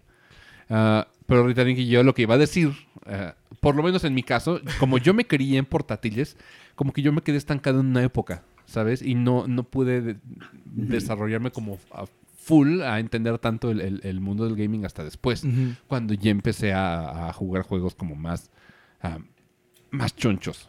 Porque casi siempre los juegos grandes que, que- que jugué eran con amigos. Sí. Sí, mi experiencia siempre es con amigos, entonces por eso para mí los juegos multiplayer cooperativos pesan mucho. O incluso el, el ser como copiloto de, de- de juegos con, con amigos también tiene mucho peso. A mí me gusta ver cómo juegan mis amigos. Yo siempre he sido de- de ver cómo juegan los demás. Ah, pero por lo mismo, ah, mu- mu- muchos juegos en su tiempo no, los- no los probé. Y creo que a Ritalin le pasa lo mismo. O sea, también muchas de sus influencias siento que son tardías. Sí hay cosas que lo definen, pero hay cosas que hasta que agarraste un- un- una consola ah, casera fue cuando empezaste a, a- a crear cierta tendencia. Cuéntame un poquito de eso, Ritalin. ¿Me equivoco o no me equivoco? Mm, Es más o menos, o sea, sí creo que es correcto, pero también, por ejemplo, es que, no sé, yo creo que mi paso por los videojuegos fue una cosa bien rara, porque yo considero que empecé con el Play 1 es- en primaria, ¿no? Pero fue nada más como un año de tenerlo y pues estaba chipeado y ahí pude jugar los varios demos, tuve, pude jugar los tres Crash Bandicoot, el de carreras. Uno que se llama Tomba. Hay muchos juegos como clásicos de aquella época que me acuerdo que me marcaron mucho, ¿no? Y que incluso repercutieron en esta como eh, Tim Burtonés, podría decirlo, que tengo. eh, con, con esta afición por como lo spooky, lo medieval, lo oscuro, ¿no? Como todas estas Sí, atmósferas. claro. como, pues, Porque, de terror, ¿no? Por ejemplo, porque de ahí está exacto, es Medieval. uno de los juegos que te maman, Está- Medieval. Ajá, a mí se me hace increíble Medieval y siempre lo voy a poner como en un pedestal, a pesar de que sé que no es muy bueno. Hace poco también jugué el remake y fue como un trip de nostalgia así, pero violento, ¿no? Así un rush de, de nostalgia muy intenso. Pero pues este, sé que no es tan bueno, ¿no? Por algo mm, no está vivo todavía. Eh, por ejemplo, jugué los Tomba, jugué eh, Jersey Devil, que es como una especie de superhéroe, más o menos, medio raro, un diablito superhéroe, en un mundo como muy de Animaniacs, y igual me gustaba mucho. Y después, ay, Pollitos en Fuga. Sheep Raider, Jugué sí. Sheep Raider. Y el caso es que después de ese año, eh, yo ya, por razones más allá de mi poder, ya no tuve el Ay, yo sí sé eso. Déjame lo cuento, déjame lo cuento, por favor. Su papá se hartó de que se enviciara tanto con el Play que agarró y lo destrozó frente a sus ojos. Así de, de todos esos Ah, videos que se hacen virales, Frente a mí. Ajá, ajá. tal cual, así fue. Así fue. Ese, ese video pudo haber sido muy real. Sí. Ajá. El caso es que el, el Play yo creo que lo tuve como en tercero o cuarto de primaria. Ajá. Y de ahí pasé quinto, sexto y de regreso hasta que yo en- entramos a secundaria y que me volví a reunir con ustedes fue cuando, por haceres del destino, el mis- la misma persona que le vendió a Oscar el Game Boy eh. Player me vendió a mí un Game Boy Pocket. ¿no? Entonces, ese Game Boy Pocket fue con el que yo empecé a jugar, no me acuerdo si fue el primer Wario Land, ¿no? Y, mm, ah, no, el primer eh, Donkey Kong Land, el Donkey sí. Kong, sí, el primer Donkey Kong Land y el Wario Land 1. Entonces, esos dos juegos yo los tuve y los viví hasta sus últimas consecuencias. Y después tú me vendiste Wario Land 3. Entonces, de ahí yo empecé mi quest por conseguir un Game Boy Color. Entonces, en mis, en, yo creo que en mis primeros dos años de secundaria, como que ahí viví un montón de cosas. Porque de Pocket salí con un 10, ¿no? Entonces, este, pues sí, ahí, ahí como que se condensaron muchas cosas y pues probé un poco de todo, ¿no? También hay, hay otra cosa que como que perdemos un poco de vista, y es que decimos que en realidad teníamos como acceso a pocas cosas, eh, a pocos juegos al año, ¿no? O sea, a lo mucho teníamos cuatro, sí, pero cuatro diferentes normalmente y nos prestábamos sí. entre nosotros. ¿no? Por, por, ejemplo, por ejemplo, el Final Fantasy 1 yo lo jugué porque no me acuerdo si fue Oscar o tú, Alan, que Yo me lo tenía, prestaron. el 1 ¿no? y 2. Entonces de ahí, ajá, ese también como que ahí lo pude probar. Ustedes, por ejemplo, tal vez pudieran probar los Sonic Advance porque yo los jugaba, ¿no? El Sonic Battle, me acuerdo que sí pasó por varias manos. Entonces, el Zelda Link to the Past, yo no lo tenía, a mí me lo prestaron. Ujú. ¿Mm? Eh, yo tenía el Minish Cap, ¿no? Entonces, hubo ahí como un cambalache de cosas. Y yo creo que de ahí se empezaron a forjar como muchas cosas. Una de ellas, Eh, la amistad digo, entre o sea, nosotros. Ah, la amistad. Ah, pues sí, obviamente. y vaya que ha durado. Sí, me acuerdo mucho de eso. Pero el caso es, este, sí me acuerdo que en ese periodo de secundario fue donde yo creo que todos tuvimos como una exposición más notoria a un montón de géneros Sí. y posibilidades. Pero al menos, como dice la- en mi caso, la experiencia de jugar en la tele era un poco eh, elusiva y casi mística. Porque yo no tenía, obviamente, después del PlayStation, del, del destino que tuvo, ya no tuve consolas de TV, ¿no? O sea, si a mi papá no le gustaba que jugara, entonces tenía que hacerlo lo más este, sutil y discretamente posible. y, De hecho, pues, tu, por- Sí. tu experiencia como, como gamer fue muy similar a lo que vivió Ana Frank, güey. Tenías que jugar a escondidas. Por- y tenías que estar atento de si los judíos, digo, los, los nazis iban a, a confiscarte tus cosas, güey. Porque él, él tenía que jugar abajo de las cobijas con, yo creo que una lamparita jugando Game. Boy Color. Porque su mamá se enteraba, o sea, su su mamá estaba como atenta si se dormía. Sí, y me consta, porque cuando yo me iba a, a- a quedar, de repente su mamá se iba dando vueltas a, a horas avanzadas de la noche. Entonces, Rita Link es el, el, el Ana Frank de, de los videojuegos, así tenía Va a sacar un libro sobre Sí, ella. deberías de sacar un libro, güey, estaría poca madre. Ay, eh, sí. eh, De hecho, eh, la siguiente consola bueno, que tuviste es- creo que fue el 64, el que se te frió en el sol, ¿verdad? Sí, es que ah, las consolas prácticamente de, de tele, o sea, igual más o menos a final de secundaria y en la prepa fue cuando ya empecé como a, a obtener, pero yo iba como, ya estaba por salir yo creo que el Wii U cuando yo conseguí mi 64. No, no, eh, creo, estaba en el Wii. Estaba, o sea, avanzada Estaba la en vida el del Wii, Wii, sí. ¿no? Cuando conseguí mi 64.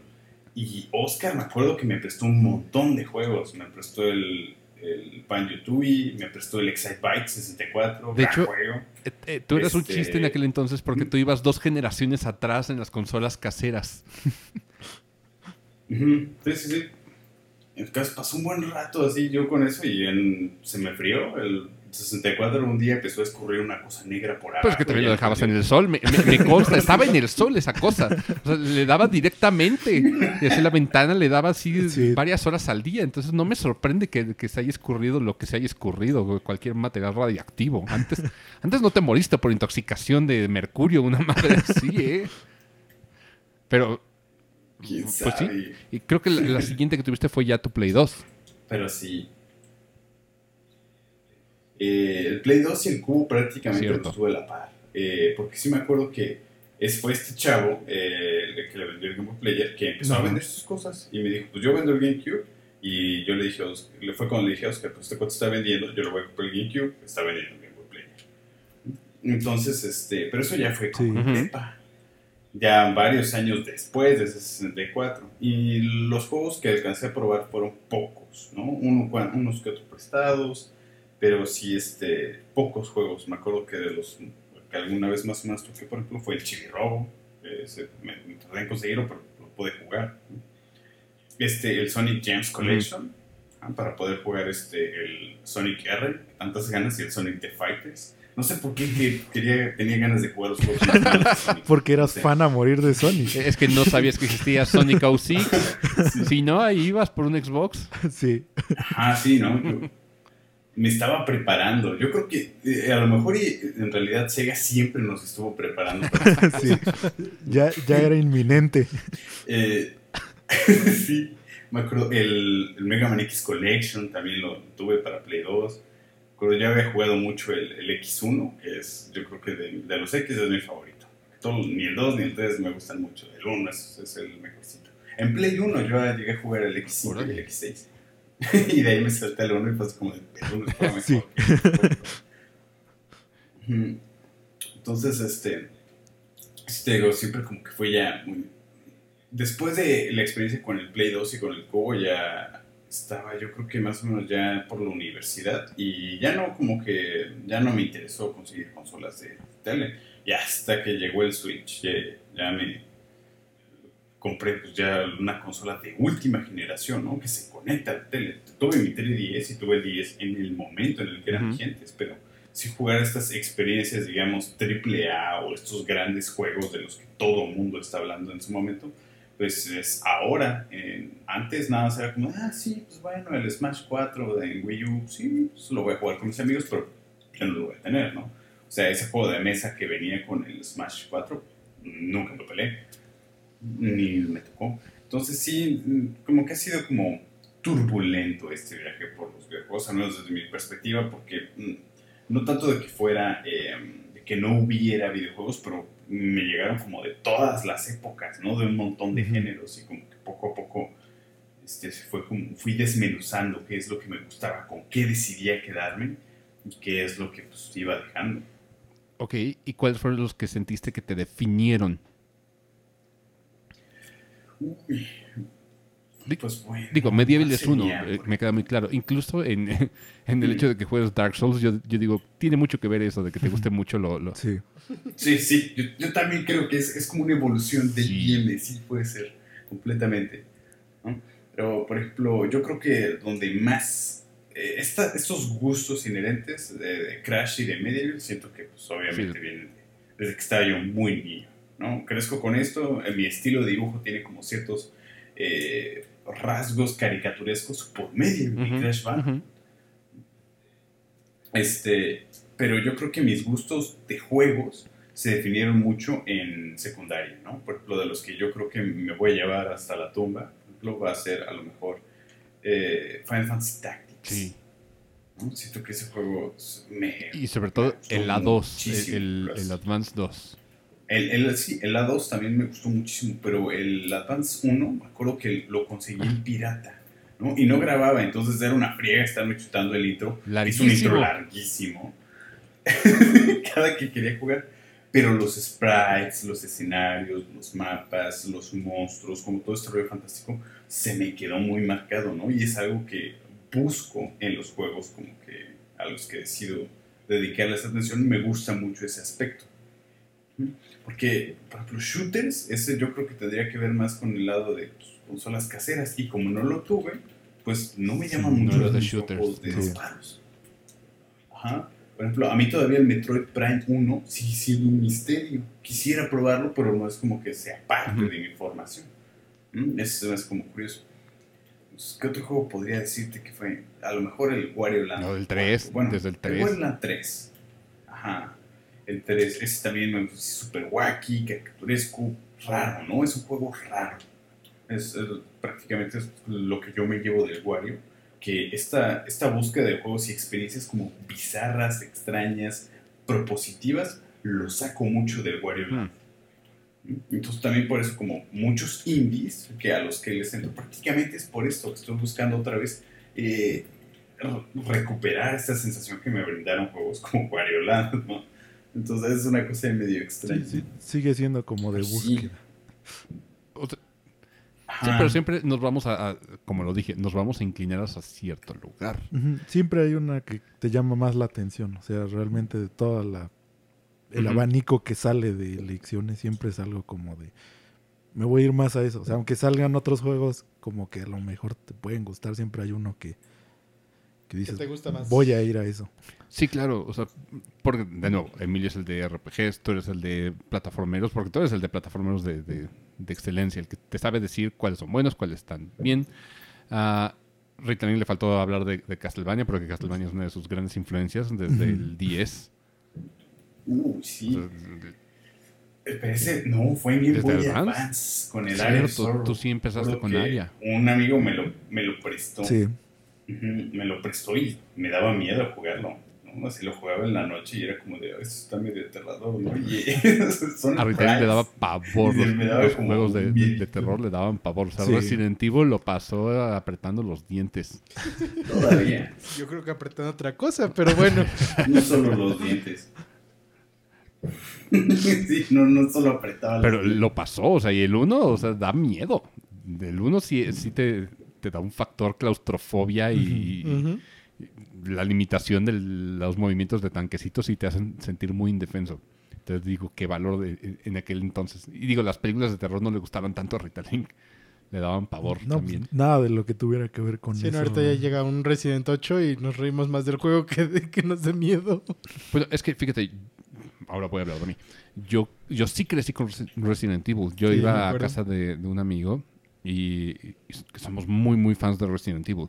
Claro que es- tuvo sus bemoles la saga y en algún punto dejó de ser este juego de terror y este juego enfocado en la historia y se convirtió en un juego donde uf, detienes una piedra gigante a putazos. O te Entonces, pegas una mano con agua.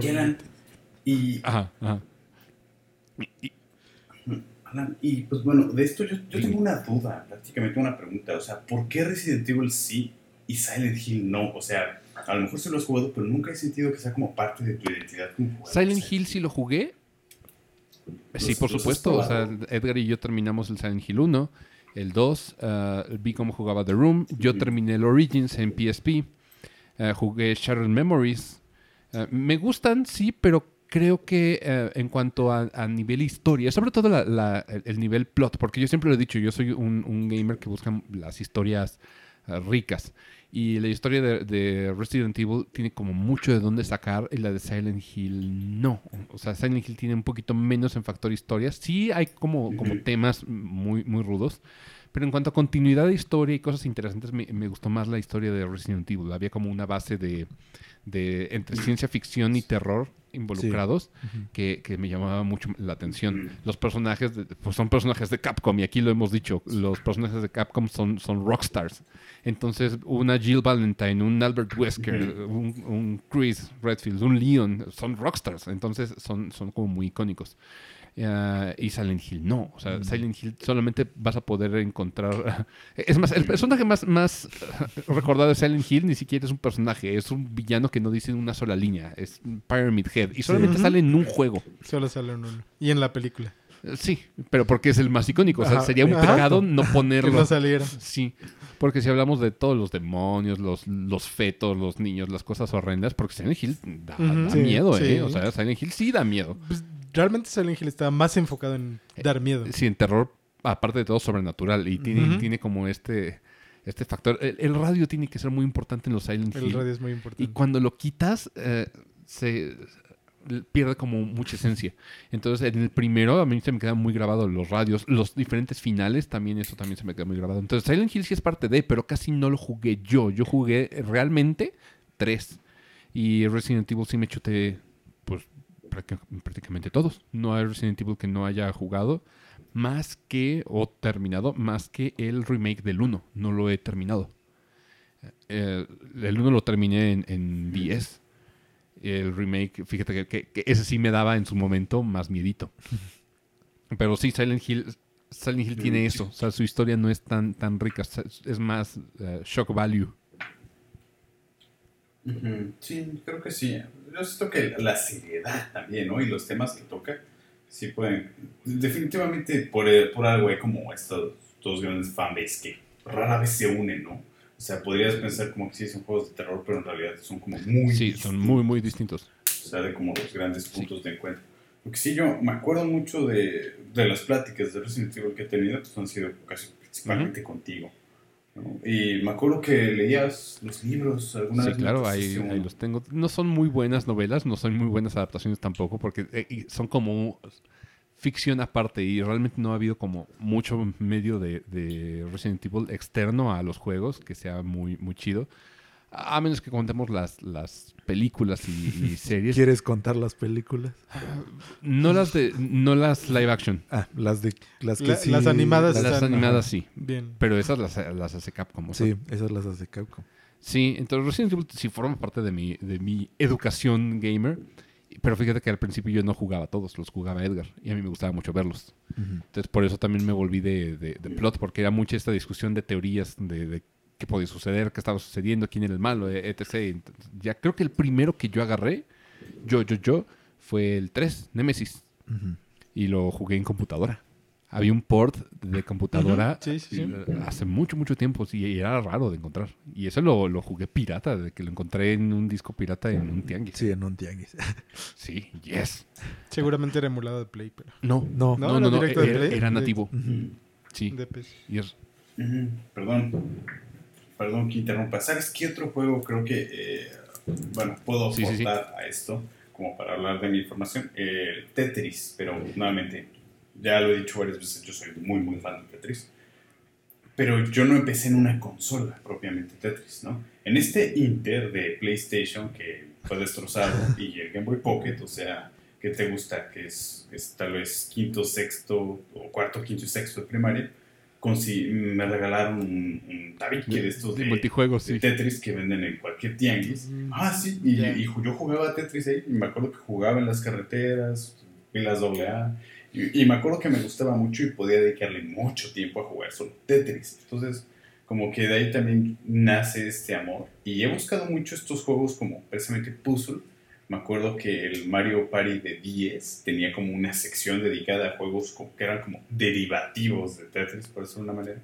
Y pues de ahí yo creo que también viene este creciente gusto por los Es juegos justo. de puzzle, acompañado como con los Zeldas también, que tienen un montón de como rompecabezas, pero Sí. de otra forma. No sé, igual creo que por ejemplo, de ahí Justo. crece este amor. O sea, porque realmente si hablamos de los como la- los fuertes de cada uno de nosotros, así en- englobando, Emilio es RPGs, Oscar es plataformas, tú eres de puzzles, o sea, primordialmente es mucho de puzzles. Sí, eres el, el que juega Souls y el que le gustan las fotos de patas, pero es el señor que juega ya Final Fantasy Castlevania. sí, sí, sí, sí. Seguro que no estás perdiendo pelo. Pero, pero sí, puzzle es, es como de los de los ah, significativos o de los que primero pienso en- cuando, cuando hablan de, de Rita Link. Aunque también es de es de JRPGs, pero pues no, no es como eh, eh, a nivel Emilio, ¿sabes? Emilio ya es otro pedo. Mm, Sí, pero Ajá. son contados. Sí, sí, sí. Digo, todos aquí jugamos JRPGs y, Sí, pues, casi todos sí. jugamos ya todos Todo. los géneros, realmente. No, pero domina mucho aquí o, Sí. a- hablar de, de JRPGs. Aquí todo el mundo hemos jugado JRPGs fuertemente. ¿eh? O sea, en cantidades. Sí, que son horas pues bastante considerables. Sí, sí, sí, de llegar a los créditos. No solamente decir, ay, está bonito. Emilio a veces, Con, pero, con los créditos y casi al 100. Emilio a veces, pero los regresa y los termina. Me canso. Pues sí, pero no es- tu trabajo no es fácil. Pe- pero regreso y lo acabo. Sí, eso es lo admirable. Ah, ¿Yo de qué soy? ¿Qué juego yo? ¿Quién soy yo? ¿Quién eres? Ya vamos ¿Quién- a hacer quién filosófico. ¿Quién soy? Pues mira, como tú dices, yo creo que también los juegos que más te gustan son como los que tienen una, una historia, ¿no? Una historia, eh, o tal vez narración. No quiero decir que convencional, pero sí rica y propositiva, ¿no? Que tú dices, eh, está contando algo y estoy viendo crecimiento de personajes. Porque sí, dentro de las pláticas que hemos tenido últimamente, Dark Souls se ha vuelto como un poquito pesado en ese aspecto, ¿no? Estás encontrando las bonanzas que ofrece este juego, pero son como varios, ¿no? Y no precisamente la historia como tal es, el fuerte que, yo creo que percibes. Pero sí, por ejemplo, los Final Fantasies que tú dices que te gusta mucho, el, el 6, por ejemplo, y el Dragon Quest 11, entonces son esos juegos que tienen un plot como tradicional, de como un acto, como por actos, ¿no? De inicio, nudo y desenlace. ¿no? Que, y con los nuevamente que los personajes crecen. Yo creo que tú sí buscas mucho eso, ¿no?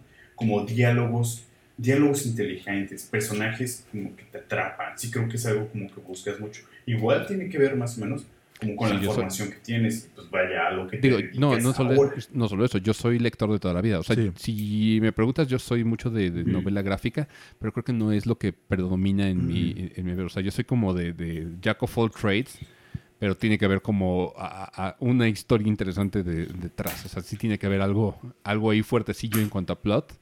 Aunque te digo, soy Jack of all trades, puedo jugar un poquito de todo. Em, pero sí, yo creo que sí me inclino a, a acción-aventura, ¿eh? Sí, soy como mucho, mucho, mucho de acción-aventura. Sí, si me pones a jugar un Zelda, estoy como en casa. O si me pones a jugar incluso un, un mundo abierto, estoy en casa. Por eso Sí. juego un chingo de esos, me harto, me atasco y, y- y luego ya regreso. Por eso he terminado, de aquí yo he terminado The Witcher, los Assassin's Creed, que dices, no son, en cuanto a plots, no están tan chidos, pero eh, el, el gameplay me gusta mucho. Ah, sí, yo creo que yo, yo me consideraría más de acción-aventura y de novela gráfica. Aunque hay muchas que me han faltado. O sea, por ejemplo, no he terminado Steins Gate, ni la normal ni la cero.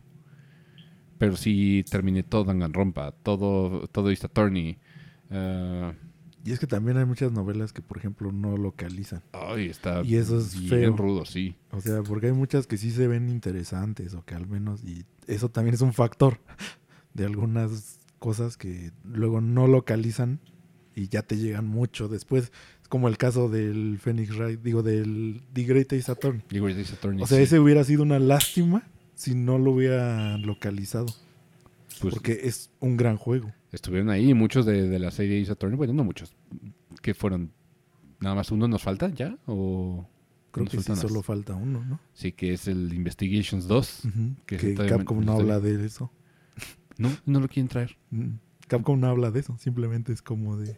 No. No. Eh, eso no existe. No pasó. Y es muy importante ¿eh? Sí. en el plot. Pero sí, ¿qué me definió? Zelda definitivamente me definió bien cabrón. Si no fuera por Zelda, yo no estaría ni siquiera dedicándome a la música.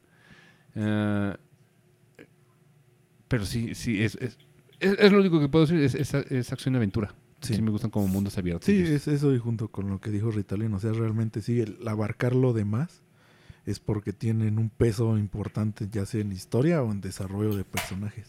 Sí. Que, o sea, te gusta mucho saber el más allá de que, te, que el juego te explique bien, o sea, de- realmente te, te le vaya llevando, te lo vaya manejando, que tenga mucho peso en ese aspecto. Sí, sí, siempre he sido de, de, de plots. El plot tiene que ser eh, interesante, tiene que ser emotivo. A mí me gusta que me muevan las emociones. Por eso me, me fumé la mayoría de los de Telltale. Creo que nada más me falta el de Game of Thrones, de, de jugar de Telltale. El resto, aunque no supiera ni pene de, de la franquicia, le entraba. Y- es más, que, que jugué así que dices, "Uy, ¿por qué jugaste eso? The Wolf Among Us, que es muy querido por, por Sí. la comunidad, o sea, yo lo jugué, pero nunca había leído Fables. Ah, Game of Thrones, sí, de plano dije, no, creo que no entendería No. ni pito así, porque no, no vi en aquel entonces Game of Thrones. Y pues creo que nada más. Sí, Porque en Borderlands sí le entraste, entonces pues sí, Sí. fue como muy grato. sí el Bor- Tales. para mí Tales from the Borderlands es de los mejores juegos de Telltale. Ujú. Ese y el segundo de Batman. Si no, han ju- si no has jugado el, el- algún juego de, de Telltale de Batman, creo que eh, tienes que hacerlo. Sí. Y ahorita están baratísimos. Creo que los dan como en Casi 150 los regalan. Sí, 150 pesos, una cosa así en la eShop. Eh, también me gustan mucho los point and click. Sí, no, no jugué Monkey Island porque en aquel entonces no, lo- no tenía acceso a él en Sí. PC porque son viejos, viejos, sí, ya viejos. son muy viejos. Pero sí me, me llaman mucho la atención los, los juegos de LucasArts. O- los, los- los antiguos juegos de point and click de LucasArts. Y de vez en cuando me echo uno que otro. Leisure Larry. Los que saben de qué. Sí. eh, sí. Que ya son seis, ¿no? Creo, Sí, no sé cuántos son. O sea, yo nada más he jugado dos. Y uno de ellos fue el 3D. Ujú. Está muy cagado. Y creo que hay una versión sin censura. Aparte de todo. Seguramente. Sí, seguramente. Am, pero sí. eh, Sí, es más eso. Y pues también lo otro que decías, que como ya les llegó un poco más tarde por lo mismo, que pues su formación fue más de portátiles. Sí, sí. O sea, sí tiene peso sobre eso. Porque es como decir, no, ah, por ejemplo, yo que lo cuento, lo voy contando como de fui pasando de esto aquello y luego fue la evolución de lo que siguió así. Vas Sí, evolucionando. o sea, fue como más o menos un caminito que fui haciendo. y, y acá fue como de arriba, abajo, arriba, abajo. Arriba. No, yo- es que finalmente es acción y aventura. Es lo que más domina. Sí, Si o ves, sea, sí. si ves los juegos que tengo son en su mayoría de esos. Pero sí tiene que haber plot. De nuevo, o sea, por eso aquí tengo un librero al lado mío. Entonces leo, leo mucho, me gusta leer. Y, y por eso repudio los juegos que estén evitando hacer leer a la, a las, a la chaviza. Sí, que ya los están haciendo muy... mm, De que Sí. ya no. Todo masticado. Y por eso me gustan mucho los spoilers. Me gusta saber el chismecito, o sea, completo, y ya después veo el desarrollo. Entonces a mí, también me gustan los spoilers. sí, a mí me gustan los spoilers. A mí me puedes spoiler, soy muy feliz. A, a mí lo que me gusta es ver cómo llegaron a ese punto. El desarrollo es más importante que, el- que la sola, sola acción. La acción no te dice nada, el desarrollo te dice todo. Pero sí, e- ese, esos somos nosotros, eh, a resumidas cuentas. Un- poquito de... Sí, Otra de, vez. de background. A través del tiempo. pues ha sido mucho, sobre todo nuestras historias de orígenes. Sí, y pues un poquito de también que no conocíamos, de Pero pues que no habíamos tenido oportunidad como de decir. Creo que nunca, los- nunca habíamos hablado. Yo, yo empecé, jugaba mucho uno que se llama Mother Goose. Mother Goose, ¿qué es eso? Eh, Era como de exploración, de encontrar cositas y hacer quests. Ah, creo que de mis primeros juegos fue algo llamado World Rescue, que era de... eh, lo utilizaba para aprender inglés. Era de encontrabas... Yo seguramente con ese de Mother Goose también aprendí mucho inglés. No, pero ese era Ese literalmente... se basaba en eso. Sí, o sea, se basaba en era eso. su función. Sí, pero mi, mi juego era eso, o sea, te, te daban una palabra y tú tenías que encontrar la imagen, el iconito en la eh, en el mundo y era plataformero. Lo he buscado, eh, te lo juro, lo he buscado para, para Le- PC. Luego me traigo el Mother Goose para que lo vean. Aunque Estaría- sea la caja, tengo la caja y el disco, o sea, tengo todo. Pues sí, ¿Sabes? porque yo de PC, así de los que me acuerdo también que son así, alguno uno de los Rugrats, que era ¿Qué? también igual como Creo para, sí para aprender también el teclado, que había minijuegos como de que te salían las Ah, teclas Ok, ok. y había uno que tenías que ir a apretar las, las teclas, teclas. que te iban saliendo, que era como de ritmo, y aparte tenía como otro de exploración y como jueguitos de esquivar cosas y así, o sea, era como una mezcla de varios, como tipo minijuegos. ¿Sabes? A mí también me gustan mucho los plataformeros en 3D. O sea, y plataformeros me gustan mucho. Me siento, me siento cómodo con, con alguno de ellos, excepto con Mario. es lo único que, que digo, ¡ay, me cuesta trabajo! Pero eh, en sí, ¿sabes cuál jugué en, en PC y que me gustaba un chingo? El de Lilo y Stitch. Y ese era muy bueno. Era como igual de... Sí, Ese, ese no lo llegué. eh, era Creo que sí lo llegué a ver, pero no lo jugué. Y sabes, uno de los mejores juegos de PC de, de acción aventuras y plataformero en 3D que jugué, el de Shrek 2, papá. Ese era muy chingón. Ese no- nunca lo jugué y sí dicen que es bueno. y el de la versión de PC era buena. Y de nuevo, los juegos de Harry Potter eran... eh, Ah, los juegos de Harry y los del Señor de los Anillos, no me digas. Es, es que el, de los- el Señor de los Anillos es más un beat 'em up. Ajá, eh, era... sí pero era- multiplayer. Sí. Es Era que lo chido. Sí, era como raro, porque también no era un beat'em up como tal. Pero Pues sí. básicamente era eso. o Sí. sea, Básicamente. eh, o, o- o era un hack and slash. ¿Cu- cu- ¿Cuál Mm. prefieres? Eh, Estaba en medio. Y era en 3D. Pues que beat up y hack and slash estamos a casi nada de, Ajá, por eso. de distancia. Nomás el plano 3D. Y ahí lo tengo. ¿Por qué no, por qué no lo instalamos un día y lo jugamos? No sé si todavía se pueda. Es que muchos de los juegos viejitos eran, digamos, para Para una la estructura, estructura, ajá, ajá. de 16 bits. Entonces ya no los aguantan las Se- computadoras. normalmente se tiene que hacer como hay algún movimiento de algo para hacer lo que... Sí, en modo compatibilidad no, no jala. No. se tiene que ver, porque hay unos que sí y otros que no. Hay unos que sí y otros que no. Lo intentamos. Vamos a ver si, si está- todavía se Luego lo intentamos. A si ver, no- qué, a ver qué tal envejeció. Si no, siempre está Google. Y hay veces te dicen cómo hacer que, que Estaría, arranque. estaría loco, ¿eh? Intentar eso. Ah, Hay unos que hasta puedes jugar directamente en Chrome. Órale. Entonces, pues es cuestión de ver, pero... No, pero estos juegos estamos hablando de gráficos de Play 2 prácticamente. Entonces, puede ser, puede no ser, quién sabe. Pero bueno, hemos llegado a la marca de las dos horas.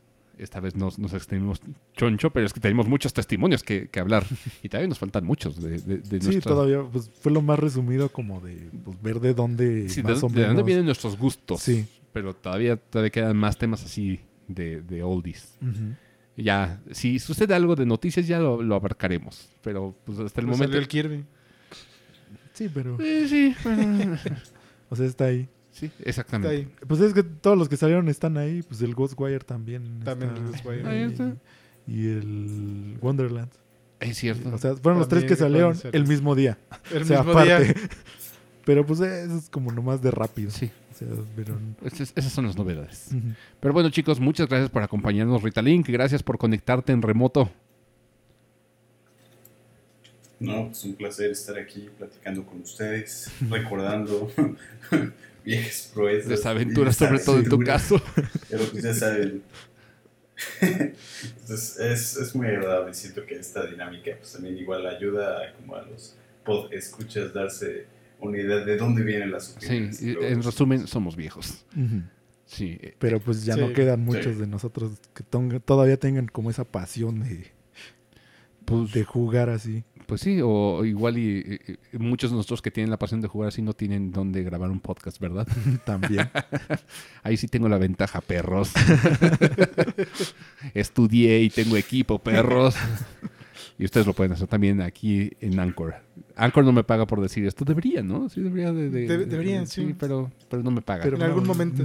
Sí, pero está chido que puedas ya subir tu podcast y to- todo el mundo tenga la, la posibilidad de grabar podcast. Nomás busquen temas chidos y, y- y ya. Pero bueno, muchas gracias por acompañarnos, chicos, como cada semana. Gracias, Oscar. Gracias, Emilio.